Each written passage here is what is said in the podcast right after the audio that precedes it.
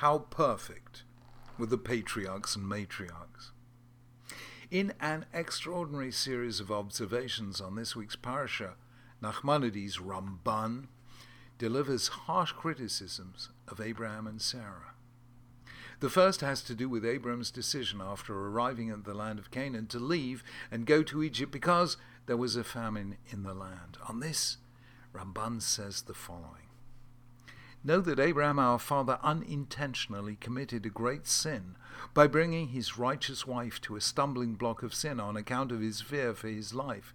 He should have trusted that God would save him and his wife and all his belongings, for God surely has the power to help and save. His leaving the land, concerning which he had been commanded from the beginning on account of the famine, was also a sin he committed, for in famine God would redeem him from death. It was because of this deed that the exile in the land of Egypt at the hand of Pharaoh was decreed for his children. According to Ramban, Abraham should have stayed in Canaan and had faith in God that he would sustain him despite the famine. Not only was Abraham wrong to leave, he also put Sarah in a position of moral hazard because, as a result of going to Egypt, she was forced to tell a lie that she was Abraham's sister, not his wife and because she was taken into Pharaoh's harem, harem, where she might have been forced to commit an act of adultery. Now, this is a very harsh judgment, made more so by Ramban's further assertion that it was because of this lack of faith that Abraham's children were sentenced to exile in Egypt centuries later. Later in the Parsha, Ramban criticizes Sarah Despairing of having a child, she asked Abram to sleep with her handmaid Hagar in the hope that she might bear him a child. Abram did so, and Hagar did become pregnant. The text then says that Hagar began to despise her mistress. Sarah complained to Abram and then afflicted Hagar, who fled from her into the desert. On this, Ramban writes, Our mother Sarah transgressed by this affliction, as did Abraham by allowing her to do so. So God heard her Hagar's affliction and gave her a son who would become a wild ass of a man to afflict the seed of Abraham and Sarah with all kinds of affliction. Here, the moral judgment is easier to understand. Sarah's conduct does seem volatile and harsh. The Torah itself said that Sarah afflicted Hagar. Yet Ramban seems to be saying that it was this episode in the ancient past that explains Jewish suffering at the hands of Muslims, descendants of Ishmael, in a much later age. It's not difficult to defend Abraham and Sarah in these incidents, and other commentators did so.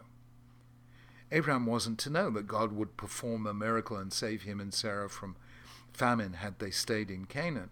Nor was he to know that the Egyptians would endanger his life and place Sarah in a moral dilemma. Neither of them had been to Egypt before. They didn't know in advance what to expect.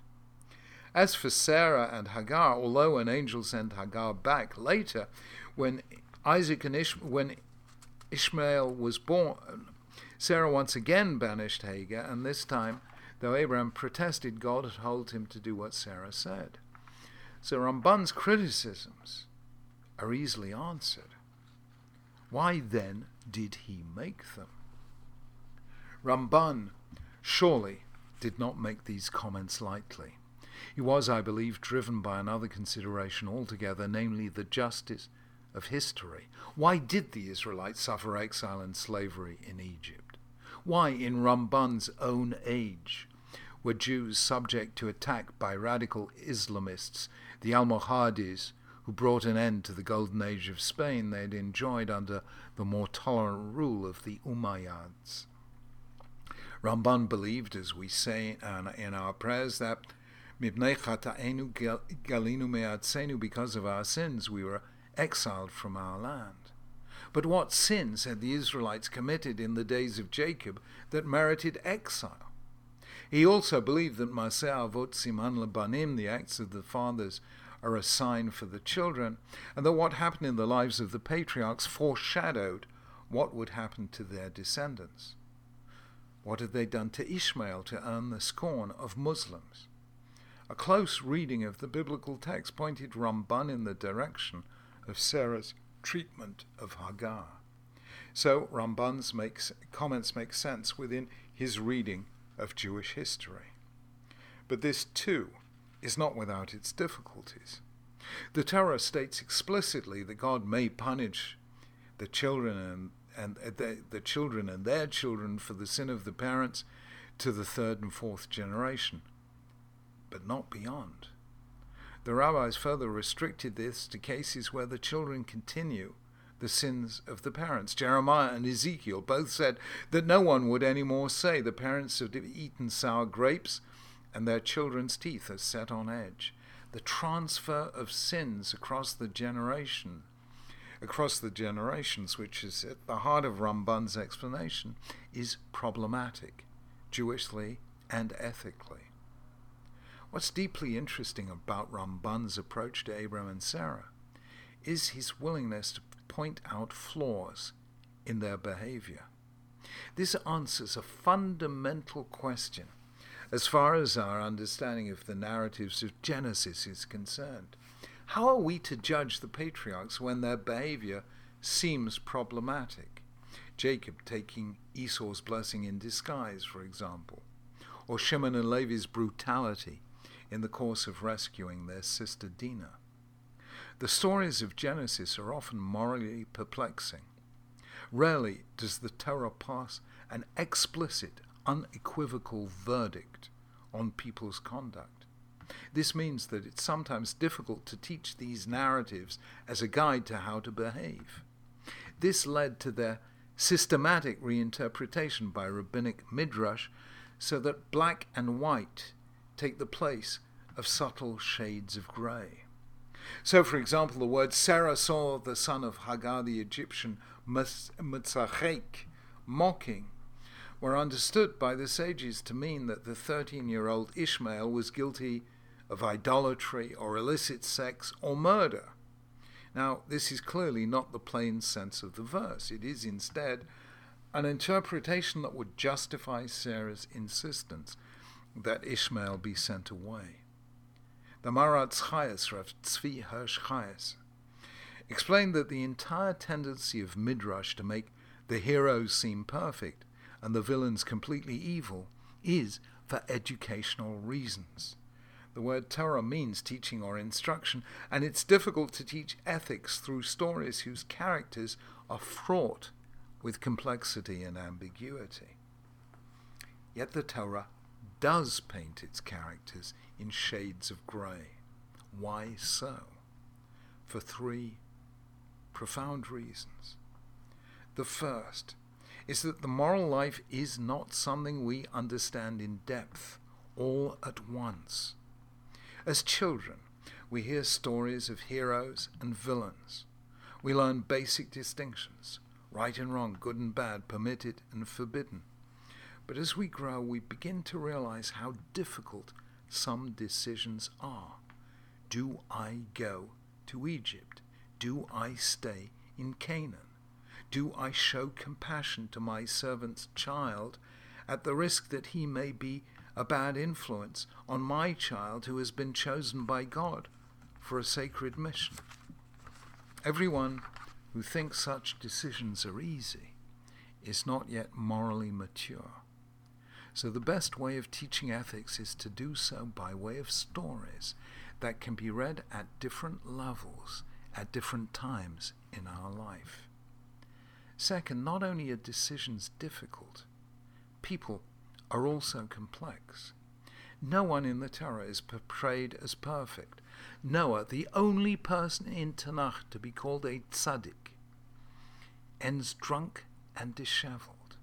Moses, Aaron, and Miriam are all punished for their sins. So is King David. Solomon, wisest of men, ends his life as a deeply compromised leader. Many of the prophets suffered dark nights of despair. Adam ein tzadik ba'aretz. Asher yasetov lo says Koheles, there is none so righteous on earth as to do only good and never sin. No religious leader was ever, literature was ever further from hagiography, idealization, and hero worship. In the opposite direction, even the non heroes have their saving graces.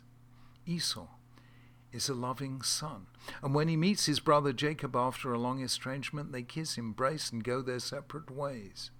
Levi, condemned by Jacob for his violence, counts Moses, Aaron, and Miriam among his grandchildren. Even Pharaoh, the man who enslaved the Israelites, had a moral heroine for a daughter.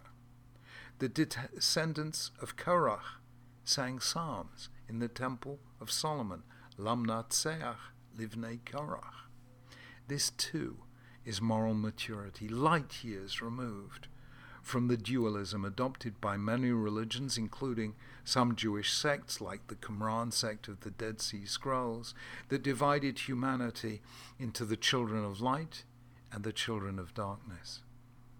Lastly, and most important, more than any other religious literature, the Torah makes an absolute distinction between earth and heaven, between human beings and God. Because God is God, there is space for humans to be human.